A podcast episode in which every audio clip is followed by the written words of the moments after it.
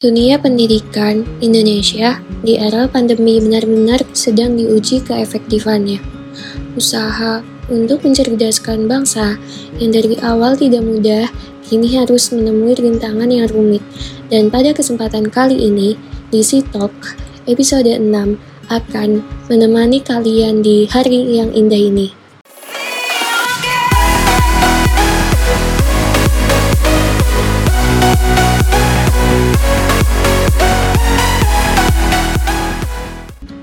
Pandemi oh pandemi. Seolah menjadi tambang informasi yang tidak pernah habis. Selalu ada saja yang bisa digali dari kejadian ini. Salah satu yang menarik perhatian kami adalah pembelajaran jarak jauh atau PJJ yang biasa kita sebut sebagai pembelajaran daring. Tentu saja teman-teman Kastra sudah tidak asing dengan program ini. Hampir semua jenjang pendidikan mulai dari SD, SMP, SMA, hingga perguruan tinggi diarahkan ke pembelajaran jarak jauh. Bisa dibilang berita ini cukup lama kan ya? Tapi kenyataannya PJJ ini pun naik lagi ke permukaan berita di Indonesia.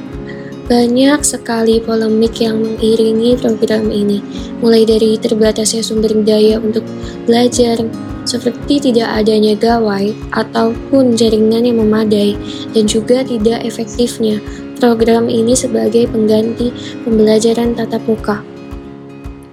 Jujur, kami sendiri pun kurang suka dengan PJJ ini.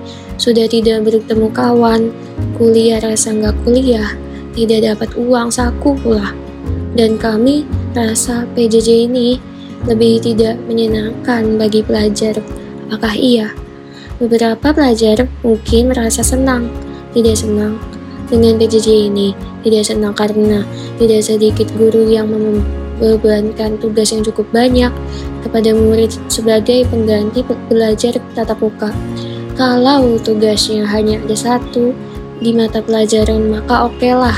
Tapi pelajar di sini harus menerima 6 sampai 7 mapel dan kalau semua mapel diberikan tugas bisa dibayangkan berapa banyak tugas yang harus dikerjakan siswa tiap harinya. Sedikit pula pelajar yang mengeluhkan banyaknya tugas yang harus dikerjakan.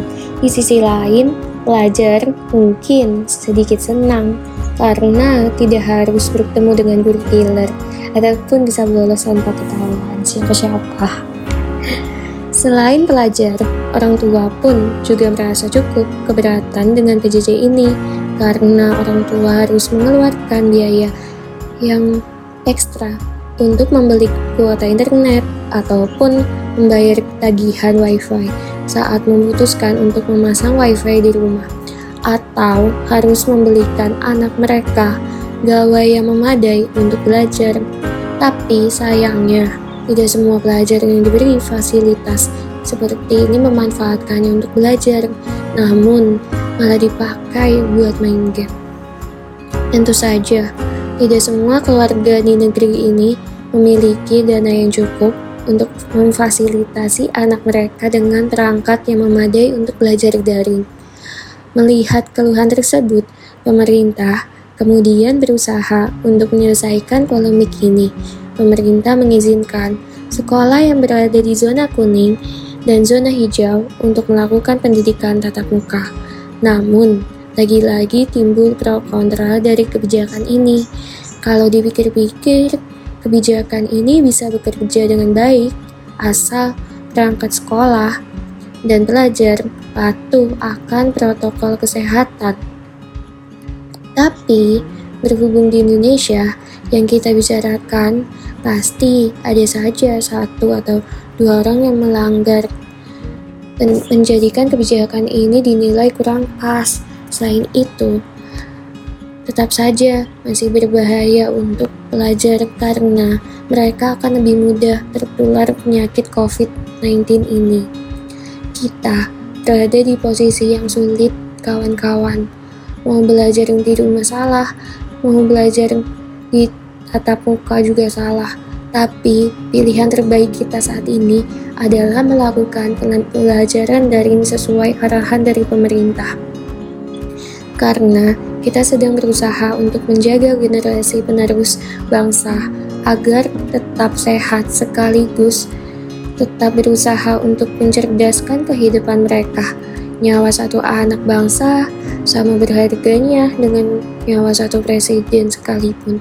Maka tidak ada alasan untuk mengabaikan keselamatan mereka ya. Oh iya, teman-teman Kastra. Ngomongin soal pembelajaran jarak jauh nih, pasti kawan-kawan punya beberapa keluhan atau pertanyaan mengenai program ini kan? Nah, Departemen Kastra BMKM Fakultas Psikologi Unair akan mengadakan forum diskusi loh dan kami akan mengangkat PJJ ini sebagai topik utama dalam forum diskusi ini. Jangan lupa untuk datang ya. Informasi lebih lengkap, kawan-kawan bisa mengakses Instagram kami di @kastra si Uner. Cukup sekian kami menemani kalian di Citalk episode 6. Terima kasih banyak sudah mau kami temani, dan sampai jumpa di episode berikutnya.